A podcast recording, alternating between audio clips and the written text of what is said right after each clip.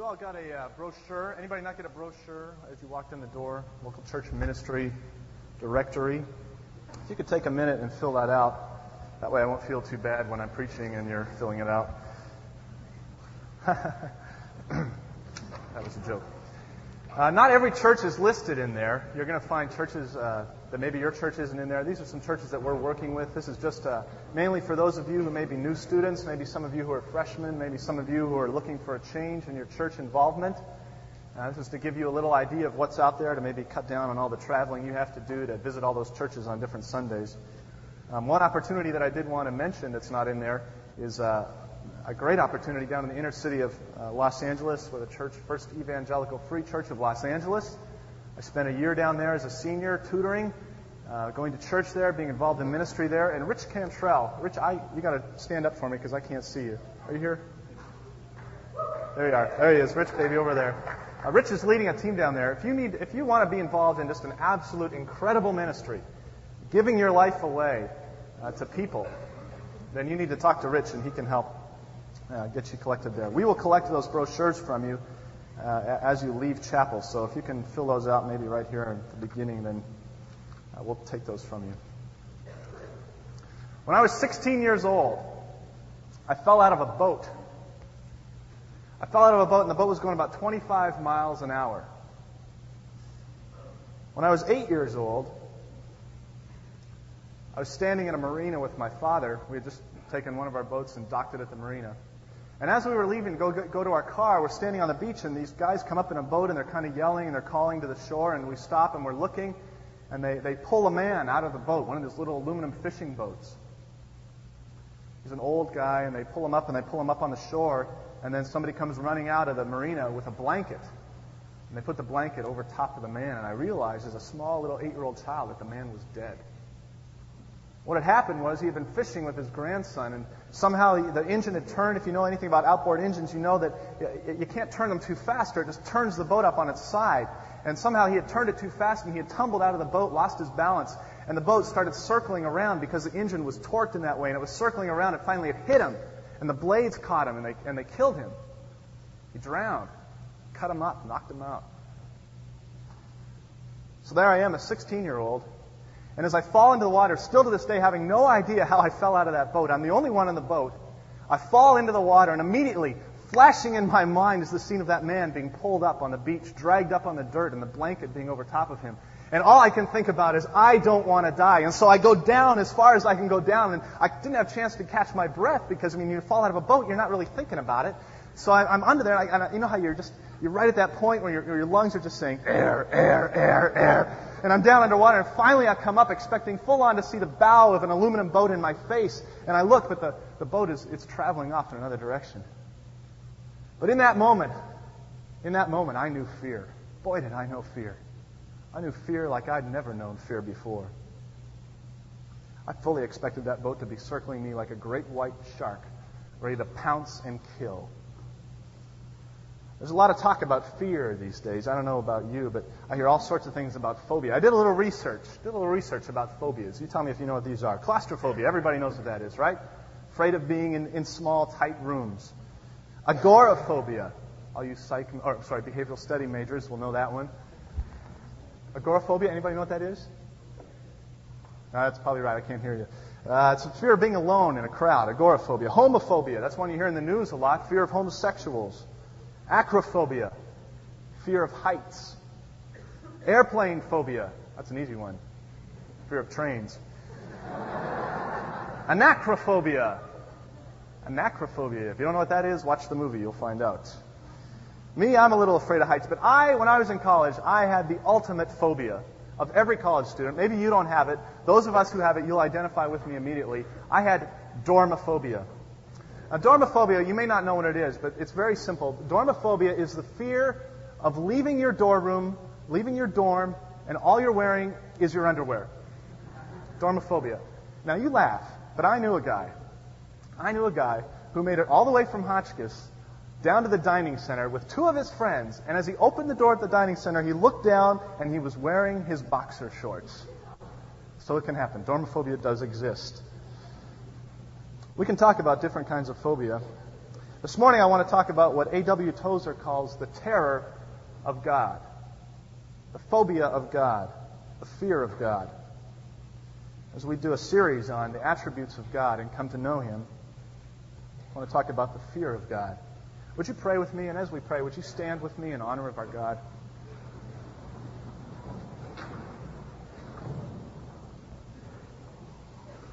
Our Father, we give you thanks for the day you've given to us. Thanks for the time of worship we could have of you. You are truly a great and an awesome and a powerful and a mighty God. Lord, we give you thanks.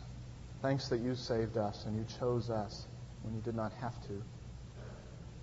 That there would be nothing in us that would warrant that salvation, but you have reached down and plucked us out of a net and lifted us on high to reign with you. We give you praise for that. Lord, as we come to the topic of fear of you, fear of our God, our Savior.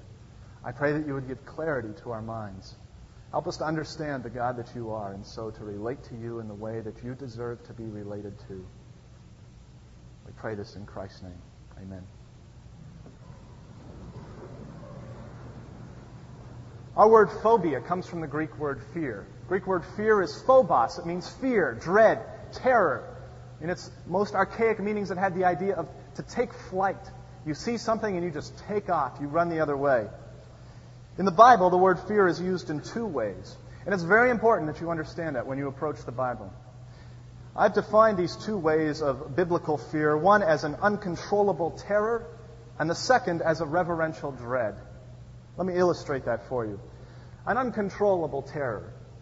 Another story from my past. I was a Boy Scout. Any Boy Scouts here? Amen. Long live the Boy Scouts. Boy Scouts was great. I loved Boy Scouts.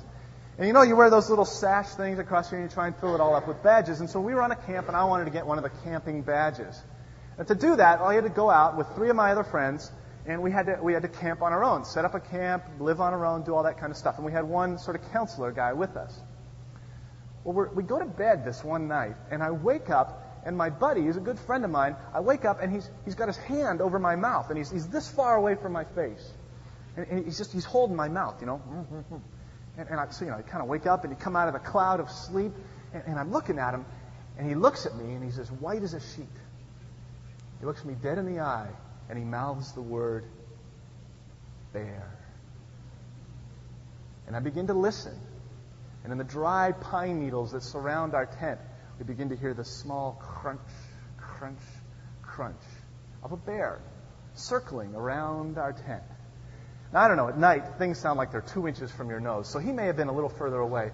But you can imagine there was four very scared little Boy Scouts in their tent. And all we'd been told was, don't keep food in your tent because if you do, he'll come in. And immediately we look at the guy between us because he was kind of a geeky guy and he always wanted to bring like food into the tent. We're always, can't bring food in the tent, you're going to bring the bears in. So immediately we're like searching through his bag trying to see if he's got anything and he doesn't, so we're feeling safe. I knew terror right then. There's nothing like being in an enclosed tent and having a bear circling around your tent. That's an uncontrollable terror. The Bible also talks about a reverential dread. A reverential dread. Let me tell you what that's not. The reverence. We see that in our Bibles a lot, right? The reverence of God. Reverence, used in the terms that it's used in the Bible, doesn't refer to the reverence that we give to the flag. We don't let the flag touch the ground, right? That's giving reverence to the flag. It doesn't refer to the reverence that we give to leaders when we call them Mr. President or for my Canadian brothers, Mr. Prime Minister. It doesn't refer to eating your mom's cooking and giving her reverence even when she makes bad potatoes. Vine defines this reverence as a wholesome dread of displeasing God. A wholesome dread of displeasing God. Open your Bibles with me to Exodus chapter 20. And one verse that I think clearly defines the difference between an uncontrollable terror and a wholesome dread of displeasing God. Exodus chapter 20. You'll remember at the beginning of the chapter that Moses is being given the Ten Commandments by God. And all the people gather around the mountain. And as they do, verse 18 says this And all the people perceived the thunder and the lightning flashes and the sound of the trumpet and the mountain smoking. And when the people saw it, they trembled they trembled and they stood at a distance. Then they all said to Moses, You speak to us yourself, and we will listen. But let not God speak to us, lest we die. Lest we die. They knew the fear of God. But notice Moses' response to the people. He says to them in verse 20, Do not be afraid. For God has come in order to test you, and in order that the fear of him may remain with you, so that you may not sin. Do not be afraid. God has come to put the fear of you in him. What does that mean? It doesn't make any sense, Moses. You say, be afraid, but don't be afraid. Don't be afraid, but be afraid. How can you be both? Well, I think that is the difference between an uncontrollable terror. When man comes into the presence of God, it's an uncontrollable terror. But God commands us to remain with a strong dread, a strong fear, a strong dis- fear of displeasing Him in any way. That's a reverential dread. We are not to have an uncontrollable terror of God, but we are to have a reverential dread. One is an uncontrollable, it's, it's reactive, it's, it's being terror stricken in your soul. The other is a controllable fear, it's proactive, it's a healthy, wholesome, wholesome in the sense of our whole being dread. Let me give you an illustration to help bring this home. If I was to reach under here right now and pull out a large gun, and I pulled out this gun and, and smiling began to shoot some of you. I just began shooting, shooting, shooting. You would experience terror. You would be diving. You'd be going under chairs. You'd be running for the doors. There'd be screaming. There'd be shouting. There'd be panic. Everybody would be going everywhere. Terror, terror, terror. The man's got a gun. He's going to kill me. And you'd be, you'd be out. You'd be gone. But if I was to take that gun, and you knew me, and you knew I was a somewhat sane person, and I had a little holster here, and I just put it in my holster, and I was to preach with that gun in my holster, I think you would have a reverential dread for me. You would have a reverential dread, a sincere desire not to displease me in any way. A man has got a gun. I'll do whatever he asks. Oh, good message, good message. Uh-huh, uh-huh. That is the difference between a reverential dread and uncontrollable terror. Much like when we look to our fathers. I don't know about you. I used to sit. I used to sit at the window and I used to sing this little song. I just thought of this now. I used to sing this song around six o'clock every night when I was a kid. Something about when my father gets home. You know, a little kid. And I would sing this song and I would stand there at the window waiting for my dad to get home because that was a great thing. Dad's home. It's time to play. You wrestle. You know, you do stuff. It's dad. It's dad. He's fun. Come on, bring it on, dad. The Dadmeister, right? Bring him on. You gotta love your dad. And we, we love our fathers, just like we love God. We love God in that way, don't we? You ever read the Narnia series and the, the Peter and Mary and Edmund and Susan, the kids, you know, and they play with Aslan, who, who's sort of symbolic of, of Christ, and, and it says that they roll around on the grass with him. And I love the way that C.S. Lewis says it. He says that he says they, they, they were never sure if they were playing with a kitten or a thunderstorm. Isn't that great? They were never sure if they were playing with a kitten or a thunderstorm. But we can fear our dads too. Remember those nights when you did something like really, really wrong? and all you got from your mother, no, she didn't, she didn't spank you, she didn't scold you. She just looked at you in the eye, said, Go to your room and wait for your father to come home. Wait till your father gets home. That is a wholesome dread. that is an almost an uncontrollable terror. That is the difference between an uncontrollable terror and a wholesome dread. Well, why? Why is it so important? Why is it so important that we talk about the fear of God? I believe it's important because the concept of the fear of God is like a brilliant laser beam that shines from the book of Genesis straight through to the book of Revelation. It's important to God because he commands it. In 1 Peter 2:17 he says, "Honor all men, love the brotherhood, fear God, honor the king." In 2 Kings chapter 17 verse 35 he says, "You shall not fear other gods, the Lord who brought you up out of Egypt, him, him you shall fear. Ecclesiastes 12, 13. Great verse. Fear God and keep his commandments. When all is said and done, fear God and keep his commandments. When I'm told to do something, I don't know about you, but I like to look at why. I still got that five year old thing in me that always says, Why? Why? Why? Why? Why? Tell me why. And so I ask that. As I come to these passages and I read these, I say, Lord, why do I have to fear you? And I came up with three reasons. There's probably more. But as I looked through the scriptures that talked about the fear of the Lord, I kind of capsulized those into three different topics. And I'd like to take you through those this morning. The first reason we fear God is because he is powerful. Because he is powerful. We've already looked at Exodus chapter 20. And as the mountain smoked, and it says the smoke rose from the mountain at the presence of God like a great funnel, like a great furnace billowing up. And the people were stricken with dread and terror. And they said, Moses, you speak to God, not us. We can't take it. It's too much. His power is too much. They knew the fear of God. In Exodus, or I'm sorry, in 1 Kings chapter 18, verse 30, you don't need to turn there. You'll remember the story of Elijah and the prophets of Baal and how Elijah built an altar. And he said, okay, here's the test, you prophets. We'll see how powerful your Baal God is.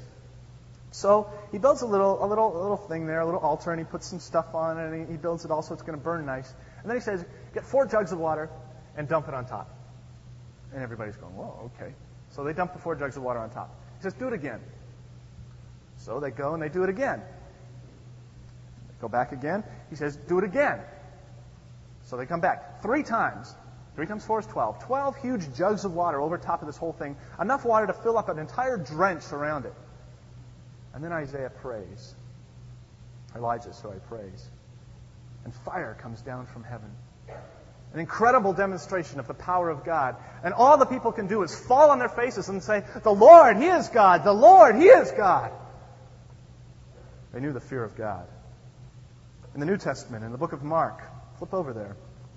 One of three uh, accounts of Christ with his disciples on the Sea of Galilee, Mark chapter 4, verse 37.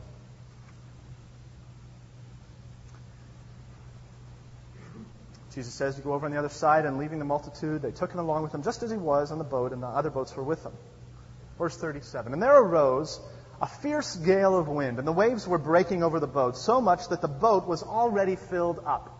It's so, it's so easy to read these things and just like, okay, and so the boat was already filled up. And we don't even think about that. Okay, stop and think about that for a second. How many of you have done any kind of boating? Put your hand up.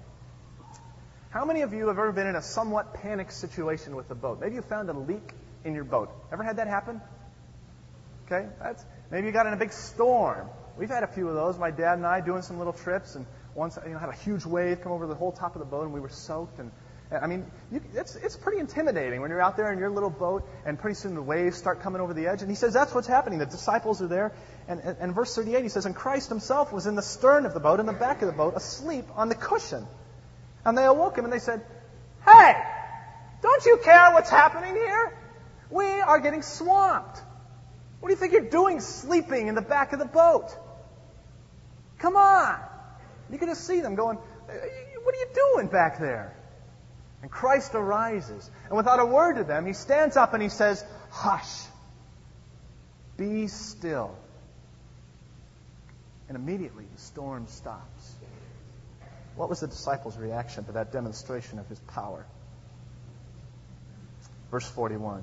And they became very much afraid and said to one another, Who then is this that even the wind and the sea obey him? Who then is this? They feared a great fear, is the way it reads in the Greek. Romans chapter 9, you don't need to turn there. It doesn't talk so much about fear. It does talk about the salvation of God.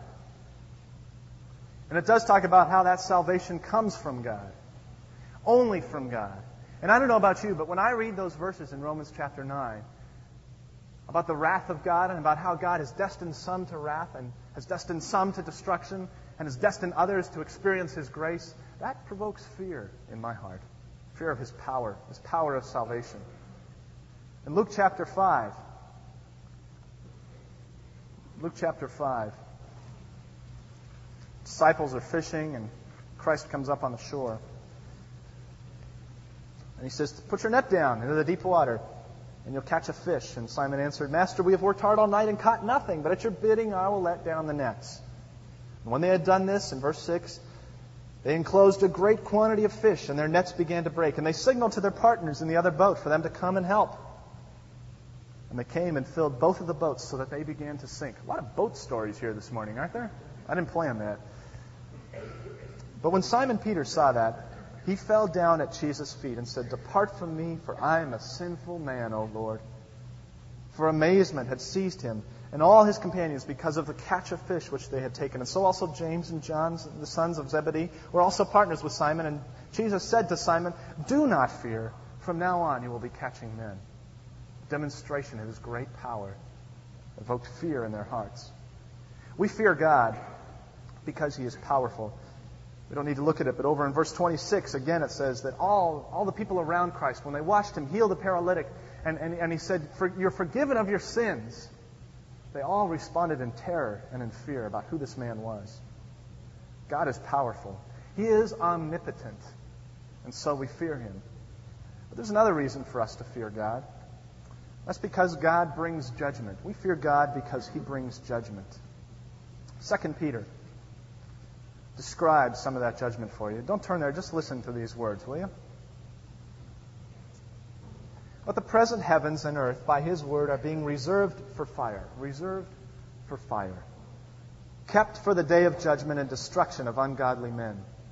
And then down to verse 10.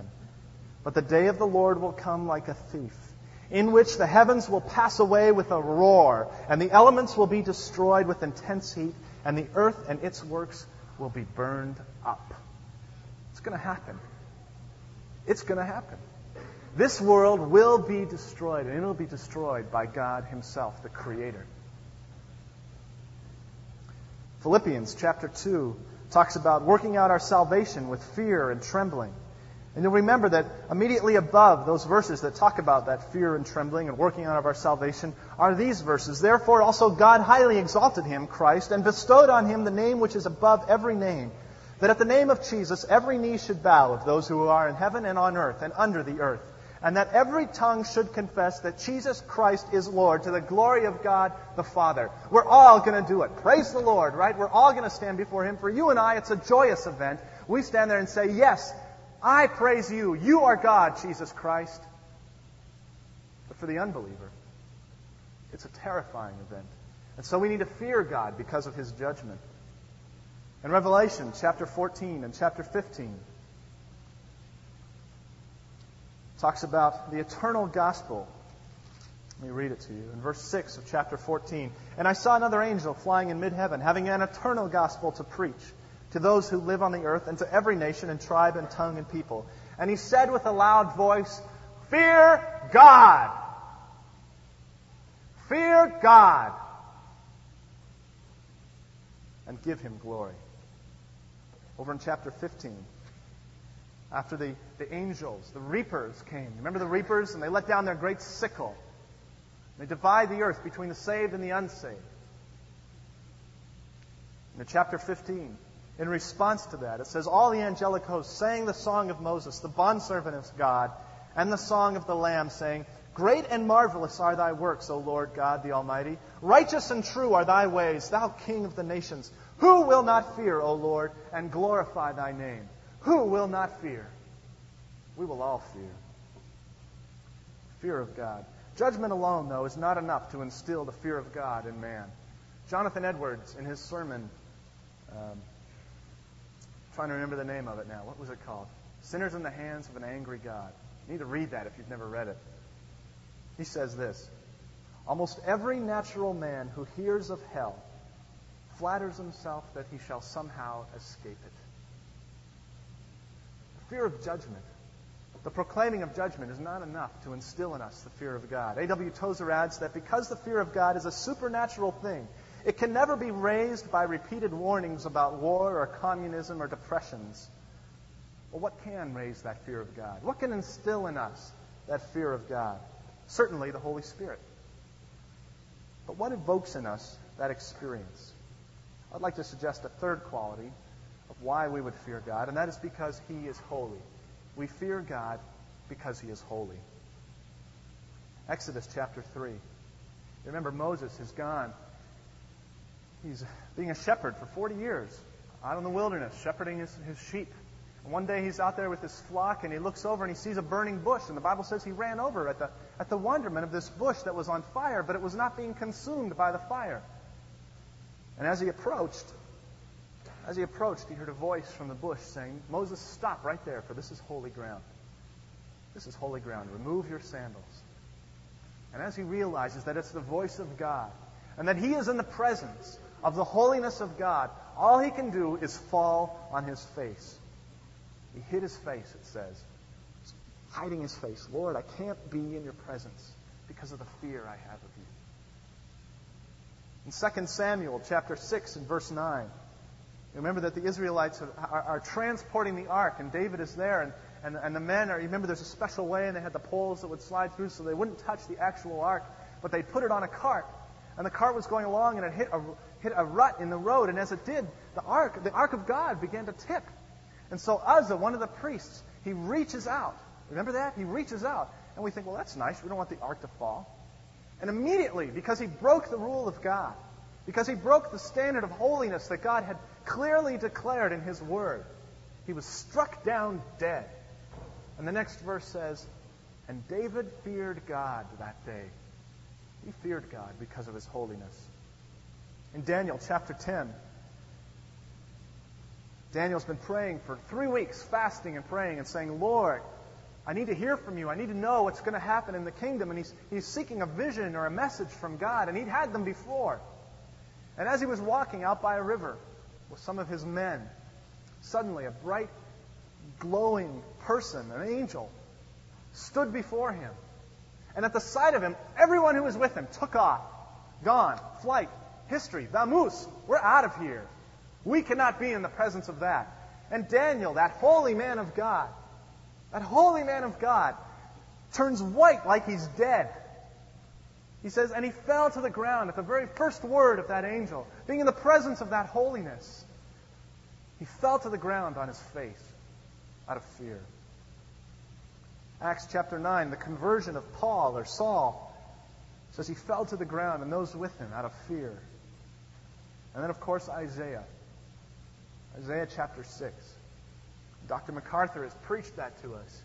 Isaiah chapter 6, when Isaiah in his vision comes into the throne room of God and stands before God, and all he can say is, Woe is me, for I am ruined. I am a sinful man in the presence of a holy God. Don't tell me there wasn't a little bit of fear in Isaiah's heart. There was a whole lot of fear. You talk about Mary or Joseph, the Apostle John, all responded in fear in the presence of God or of his messengers. R.C. Sproul rightly said that we fear God because he is holy. As fearsome as death is, it is nothing in comparison to meeting a holy God. When we encounter him, the, the totality of our creatureliness breaks upon us and scatters the myth that we have believed about ourselves that we are demigods or junior grade deities who will try to live forever. A.W. Tozer writes The presence of the divine always brought fear to the hearts of sinful men. This terror had no relation at all to mere fear of bodily, bodily harm. It was a dread consternation experienced far in toward the center and core of the nature, much farther in than that fear experienced as a result of the normal instinct for physical self preservation. And John Calvin said that hence that dread and amazement with which, as, script, as the scriptures uniformly relate, holy men were struck and overwhelmed whenever they beheld the presence of God. Men are never duly touched and impressed with a conviction of their insignificance until they have contrasted themselves with the majesty of God. Is that how you look at God? The issue is who God is. Who God is. Sin in the presence of a holy God will always result in fear. But what about us? We're the born again, right? We have Jesus as our friend and our Redeemer. We have the Father who we can call our Abba Father, our Dad. We have the Spirit who dwells in our hearts. John 17, when the Lord prays for us, and He says, I pray that they would have the same unity, Father, that I have with you. How can we have that same closeness, that same relationship, that same love for God, and yet still have a fear of God? How do we combine that, the fear of God, with the obvious unity that we have with Him? Thirdly, I'd like to talk about the practical effects of the fear of God on the lives of men. You'll remember that there's two elements of the fear of God. There is an absolute terror the terror you experience when you've got the bear circling around your tent. And then there's the reverential dread that you experience when a man stands before you with a gun at his side. God always calms the terror in a believer. Look at it sometime. the places where men were face to face with God, and almost inevitably, he would say to them, What? not be afraid. Do not be afraid. And yet in other scriptures, he says, Fear God. Fear God and keep his commandments. So God always commands the reverential dread in a believer, but he always calms the terror in a believer. Thus, we can conclude that the fear of God drives out the fear of man. The fear of God drives out the fear of man. When we fear God, we will fear no one else. It will result in several different things. The first is a holiness in our walk. When we fear God, we will experience a holiness in our walk. 2 Corinthians chapter 7 verse 1. Paul writes to the Corinthians, and as he does, he begins to truly open his heart to them. In the preceding verses, he, he calls out to them and he says, Oh, Corinthians, why don't you open your hearts back to us? Then he says, Do you not realize that God has set you apart? And he quotes from the Old Testament uh, toward the nation Israel, and he applies that to, the, to these Corinthians. And he says, In the same way, God has set you apart. You are his holy people.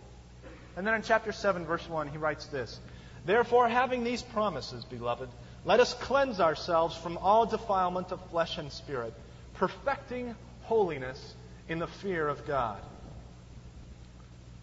When we truly fear God, we will have holiness in our walk. Some of you, some of you are holy people. I know some of you. I spend time with some of you. I pray for some of you. Some of you I probably don't even know, but some of you are doing it. You are doing it. You have come here because you want to be a holy person. You have come here because you want to be set apart for Christ. You want to be trained. You want to be different than the world. And that just that spurs me on. Iron sharpening iron spurs me on. Some of you are not doing very well. Some of you are not pursuing holiness in your walk. My question to you is when you're out on that date, maybe you're with your girlfriend and, and, and you're, you're questioning in your mind, where should I put my hand? You ask yourself this question Who do I fear? Do I fear God, the powerful, judging creator of the earth? If you do, your hand will stay where it needs to stay. When you think about your thought life, maybe you struggle with your thought life, you ask yourself this question Who do I fear? Do I fear God? Maybe it's sarcasm, maybe it's gossip, maybe it's slander. We can point the finger at all of us. I can point the finger at me. When I do those things, who do I fear? Do I fear God or do I fear men? There will be a second effect of the fear of God in our lives, and that is submission in our relationships, specifically in our marriage relationships. Ephesians chapter 5,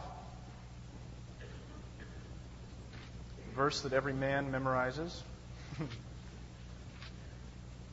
Ephesians chapter 5, verse 21 says, and be subject to one another in the fear of Christ. I'm sorry, that wasn't the verse I was going to read at first, but be subject to one another in the fear of Christ. He's talking about as we come together and as we pray together and share our psalms with one another, that we are to be subject to one another, and we do that out of the fear of God. And then, particularly with marriage, he says, Wives, be subject to your own husbands as to the Lord. And then in verse 33, he says, Nevertheless, let each individual among you also love his own wife, even as himself and let the wife see to it that she respect or that she fear her husband. And we don't like to say that, right? Wives, fear your husbands. And that's kind of a confusing verse to me. But turn over for a second, if you would, to chapter 1 Peter. I think we gain some other understanding. 1 Peter, chapter 3 verse 1 says, In the same way, you wives, be submissive to your own husbands, so that even if them, any of them are disobedient to the word, they may be won without a word by the behavior of their wives. Now skip down to verse, uh, verse 5. For in this way, in former times, the holy women also, who hoped in God, used to adorn themselves, being submissive to their own husbands. Thus Sarah obeyed Abraham, calling him Lord. And you have become her children if you do what is right without being frightened by any fear. What do you mean? Fear my husband, reverence my husband, and, and yet, and yet don't. You, you tell me to, to, to submit to my husband out of fear, and then you say don't submit out of fear. What does that mean? Well, I'll give you what I think it means, and if you disagree, you're welcome to. I think what it means is this the issue is not if you fear your husband, the issue is if you fear God. For if you fear God, if you truly fear God, then you will submit to one another. Wives will submit to their husbands. You and I will submit to our elders. We will submit to one another out of reverence, out of fear of Christ. Wives, are you submitting? There's some of you here today. Are you submitting to your husbands? Not being the doormat, but respecting him out of the fear of Christ. The third effect the fear of God will have on us is integrity in our work. Integrity in our work. I don't know about you, but I love clear instruction. When we were down at um, the inner city with missions conference, we memorized a verse, and I thought about this morning having all you guys stand up and see if you could remember this verse we memorized, because we did actions to it. So I will do it for you. I'm not going to embarrass all those people. But the verse is Colossians chapter 3. And the reason I like it so much is because it gives clear instruction. There ain't no questions about this one. There ain't no figuring out about this one. God says do it, and we need to do it. And that's the kind of thing that I like. The clearer stuff is, the easier it is, right? I remember at a time that um, when I went to ask my, my, now, my, my, my wife now, I went to ask her parents when we were dating if I could marry her. And she was in Japan at the time on a missions trip. So I drove down there. I live in Toronto. Canada. Brothers, Canadian brothers over there. Uh, I live in Toronto, and so I drove down eight hours to Indiana, Bremen, Indiana, little town of Bremen, Indiana. My wife says there's 4,000 people there. I say there's 2,000. And uh, I drove into town there. I came up and spent the weekend and, and came in late on a Friday night and spent all day Saturday. The whole family was over, getting to meet them, getting to know them, you know, building up, saying, okay, just going to ease in, spend a little time, got it all figured out, you know, going to sit them down, and I'm going to say, Mr. Heaney, I'd like to marry your daughter. And uh, kind of goes on, and then, and then so Saturday all of a sudden ended, and I hadn't done it. So I think, okay, I'm going to do it Sunday. I'm going to do it Sunday. I'm going to do it Sunday. So Sunday comes, and we go to church, and church is, you know, four hours long. We go to church, and then somebody invites us over for dinner after church. And so we go over there, and they've got a pool, and they want us to go swimming. So we eat dinner, and we have this long dinner where everybody's there. There's a bunch of people there from church. We go swimming. Not only do we swim, we decide to have a volleyball game in the pool. So we start playing volleyball in the pool. And then all of a sudden, somebody shouts out, my land, it's four o'clock. We've got to get ready for church. And my father in law happens to be preaching that night, and he says, Paul, we've got to go. We've got to go. And, and, and I'm like, oh my gosh, I got to tell him. I got to tell him. And so, yeah, Mr. Heaney, uh, I've, been, uh, I've been dating your daughter, and uh, I like her. he said, oh, okay. Okay, thank you. and he left. He had to go. He had to preach. So I got in the car and I'm driving away and I feel terrible. I mean, I've got a day off work. I've driven eight hours down. I spent all this money. You know, I got everything arranged and I didn't do it. And I, of course, you know, you tell everybody you're going to do it. Mistake number one. So you got all these people at home waiting for you. They're going to say, hey, hey, how'd it go, big guy, huh?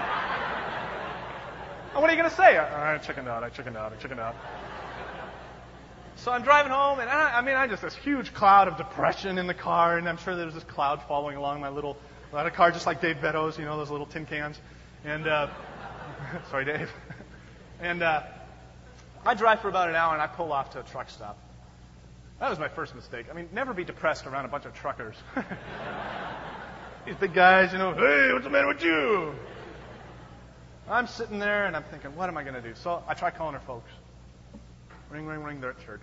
Can't get a hold of them. No answering machine. So I think, okay, I got to go back. I got to be a man. I got to be strong. I got to do this. I got to go back. So I'll call my boss and I'll get tomorrow off work as well. Look around for my day timer. I don't have it. call information. He has an unlisted number. The man is a businessman. He has an unlisted business number. To this day, I'll never understand why he had an unlisted business number. So now I'm sitting there. I can't get a hold of my boss to get the day off. I can't get a hold of my future father-in-law to ask him if I can come back. And so I'm sitting there in this truck stop on the verge of tears, and I think, who can I call? Who can I talk to? And immediately my mind goes to the man who led me to Christ, and that was my brother in law. So I call up and I say, Kent, Kent, What am I going to do? I tell him the whole scenario, and I could tell he's just kind of smiling on the other end. And uh, he says, Paul, come home. Just, just come home. You can write him a letter. Just tell him what happened. Just come home. And those were words of life to me. You know, those were words of life. To have somebody, just that clear instruction. That's what that, that whole illustration was for. Just to tell you about why I like clear instruction. It has nothing to do with the fear of God. Colossians chapter 3. Hey, if you know this, you, you Hollywood guys, say it with me. Whatever you do, do your work heartily, sorry, as for the Lord and not for men. Whatever you do, do your work heartily as for the Lord, rather than for men, knowing that from the Lord you will receive the reward of the inheritance. It is the Lord Christ whom you serve. And then up in verse 22, he says, In all things, slaves, obey those who are your masters on earth, not with external service as those who merely please men, but with sincerity of heart, fearing the Lord. If you've got a job, you know who your boss is? You know who your boss is? Your boss is the Lord Jesus Christ, and you need to work like he's standing there right beside you. And when you start to think about that, that's great. There is no temptation to hang out at the coffee because he's omnipresent. You don't have to wait for him to walk by like you do your boss, right? He's there all the time. You are going to work hard because you're working for God. You're not going to pilfer out of the cash register because he's right there. He's with you, he's watching you. You need to work for God out of the fear of God to obey him. The fourth thing that the fear of God instills in us is an accountability in our evangelism. And this one speaks to me probably more than any other. Back to 1 Peter again. You'll notice that 1 Peter talks a lot about the fear of God. 1 Peter chapter 3, verse 14. but even if you should suffer for the sake of righteousness, you are blessed. And do not fear their, literally, fear, or their intimidation and do not be troubled. But sanctify Christ as Lord in your hearts, always being ready to make a defense to everyone who asks you to give an account for the hope that is in you, yet with gentleness and fear, with reverence. Now, if you read those two verses together, you say, wait a second, Peter. You just said, don't be afraid of men. Don't fear their intimidation. Don't be afraid of them. And then you go to the next verse, and he says, when they ask you, maybe not kindly, maybe with a gun at your head, to give an account of the hope that is in you, do that without fear. Or do it with fear, rather. And you say, well, why am I supposed to not have fear and yet supposed to have fear? The issue again is you are to have fear, but not fear of men, the fear of God. The fear of God. When you're walking down the street, when I'm walking down the street, I don't know if this ever happens to you, but it happens to me. Maybe I'm at a gas station, maybe I'm somewhere, maybe I'm doing something, maybe I'm standing in a store, and all of a sudden I look at a person and I think, I wonder if that person has Christ. I wonder if that person is going to heaven or if that person is going to hell. And the Spirit seems to prick my heart and says, Why don't you ask him? Why don't you talk to him about the Lord? You ever do this one? Maybe like you're walking. We used to go down to Hollywood and, and hand out tracts and share with people, and I always did this one. You like pick a crack in the sidewalk, okay? You say, okay, when he passes that crack, I'm going to talk to him. Here I go. I'm going to. He passed the crack. Okay, when he passes that crack, I'm going to talk to that person. Okay, he passed that crack. When he goes, oh, he's gone. No chance. I guess the Lord didn't want him saved. Wasn't one of the elect. The fear of God instills accountability for evangelism in our lives. Dr. Feinberg, who used to teach at Talbot Seminary, said, Christians are like the great tributaries of the Arctic. They're frozen at the mouth. Why are we frozen at the mouth? Because we do not fear God the way we should. I do not fear God the way I should. I love the Apostle Paul. No fear of man in that man. No fear of men at all. But he had a fear of God an incredible fear of God. Proper understanding of the fear of God will also result in a fifth thing, and that is respect for authority. And I save the best for last. authority. We hate talking about authority, don't we? Romans chapter 13. You better turn there so you don't think I'm making the words up.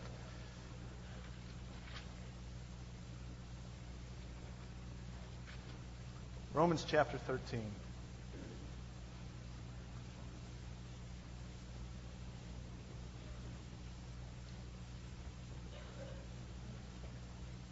Verse 1 Let every person be in subjection to the governing authorities, for there is no authority except from God, and those which exist are established by God. Therefore, he who resists authority has opposed the ordinance of God, and they who have opposed will receive condemnation upon themselves. For rulers are not a cause of fear for good behavior, but for evil. Do you want to have no fear of authority? Do what is good, and you will have praise from the same. For it is a minister of God to you for good. But if you do what is evil, be afraid, for it does not bear the sword for nothing. For it is a minister of God, an avenger, who brings wrath upon the one who practices evil. Wherefore it is necessary to be in subjection, not only because of wrath, but also for conscience sake. Then in verse 7 render to all what is due to them tax to whom tax, custom to whom custom, fear to whom fear, and honor to whom honor. When you're driving down the freeway, and the government, governing authority, has posted a sign. And the sign says, in its simplest form, 5 5. And because you have to have a license from the government that requires you to take a test to see that you understand what all those signs mean, immediately in your mind you realize that this means I must drive 55 miles per hour. And that is all. I am not allowed to go 56 miles per hour. I'm only allowed to drive 55 miles per hour on this road. And if you have in your car a speedometer, it is fairly accurate in, by its little needle, or maybe it's even digital, and it, it can tell you the speed that you're going.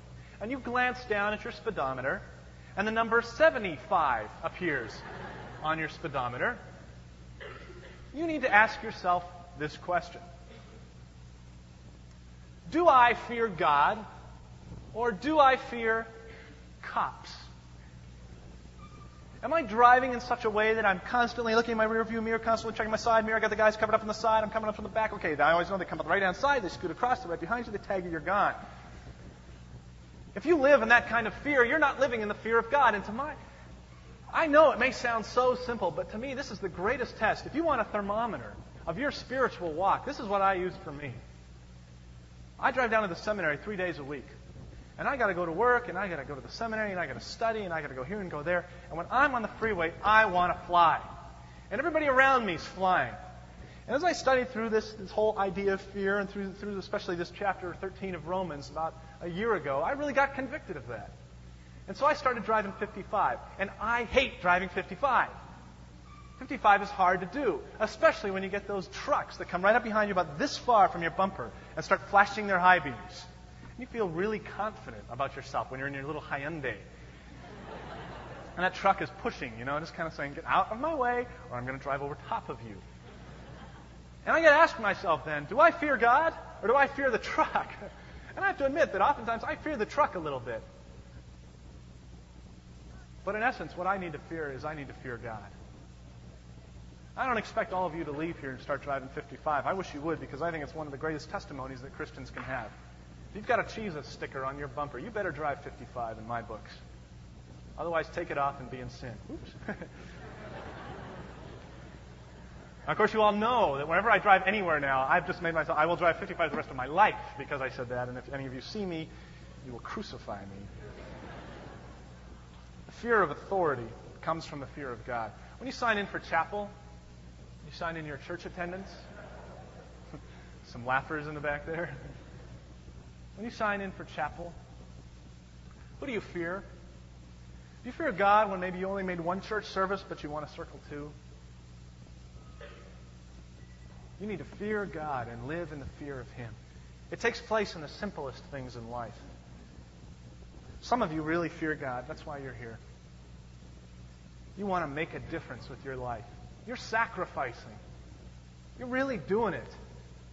I can, I can list off probably a dozen of you right now who I know in a really personal way who, who just encouraged me by your lives. And I know there's, there's, there's hundreds more of you that would be exactly the same, but I just don't know you that well. Some of you are really, really doing it. To you I say, excel still more. Excel still more. Fear God. Understand who He is. Search out His scriptures. Begin to understand His power, His holiness, His judgment, and how He is a God to be feared. And yes, we are His friend, but He is still a God to be feared. That is His eternal gospel. Some of you don't fear God. And you demonstrate it by your lives. Maybe you're having sex with your girlfriend. Maybe you're out drinking a couple nights a week.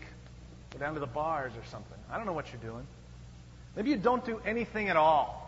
Maybe you just sit in your dorm, you get A's, and you just don't do anything good and you don't do anything bad. You just exist. You just exist. When I see you, I grieve inside. Because I don't think you truly fear God. Death can scare you. When I fell out of that boat, I was terrified. So I saw the image of that man being dragged up on the beach. I thought, I don't want that to be me. All I could think about was coming up out of the water and being smashed by a boat and then chewed up by the blades of the engine, being scraped off the bottom of the lake. Some kind of search and rescue team. When I came up, I remember I was so scared, it didn't seem like I could scream enough. I remember coming up and just, just I couldn't, I couldn't do anything because of the fear in my heart. There was another time in my life, sitting with a friend in a car. And as we were sitting there, I was kind of confessing some sin in my own life to him. As I did that, he would confront me with the truth of the Word, truth of the purity and the holiness and the trustworthiness of God. And as he did that, I began to think about my own sin. And the picture of my sin began to grow and to grow. And not in some kind of, you know, inward gazing where I just got stuck there. But as I began to see my sin, I thought, you know, my sin is nothing like a little boy standing out in a pile of manure, reaching down and grabbing up handfuls of it and throwing it in the sky and saying, Take that, God! That's what I think of you! Take that! That's what my sin was like. And when you take that and you put it into the presence of a holy God, you will know fear. Because sin is foolishness. Sin is folly. And when you see your sin in the presence of a holy God, you will fear that God. I saw the wickedness of my own sin, and I feared God. If you've never known that kind of fear, if you've never known the fear of God, the fear of a wicked sinner in the hands of an angry God, then perhaps you've never known God.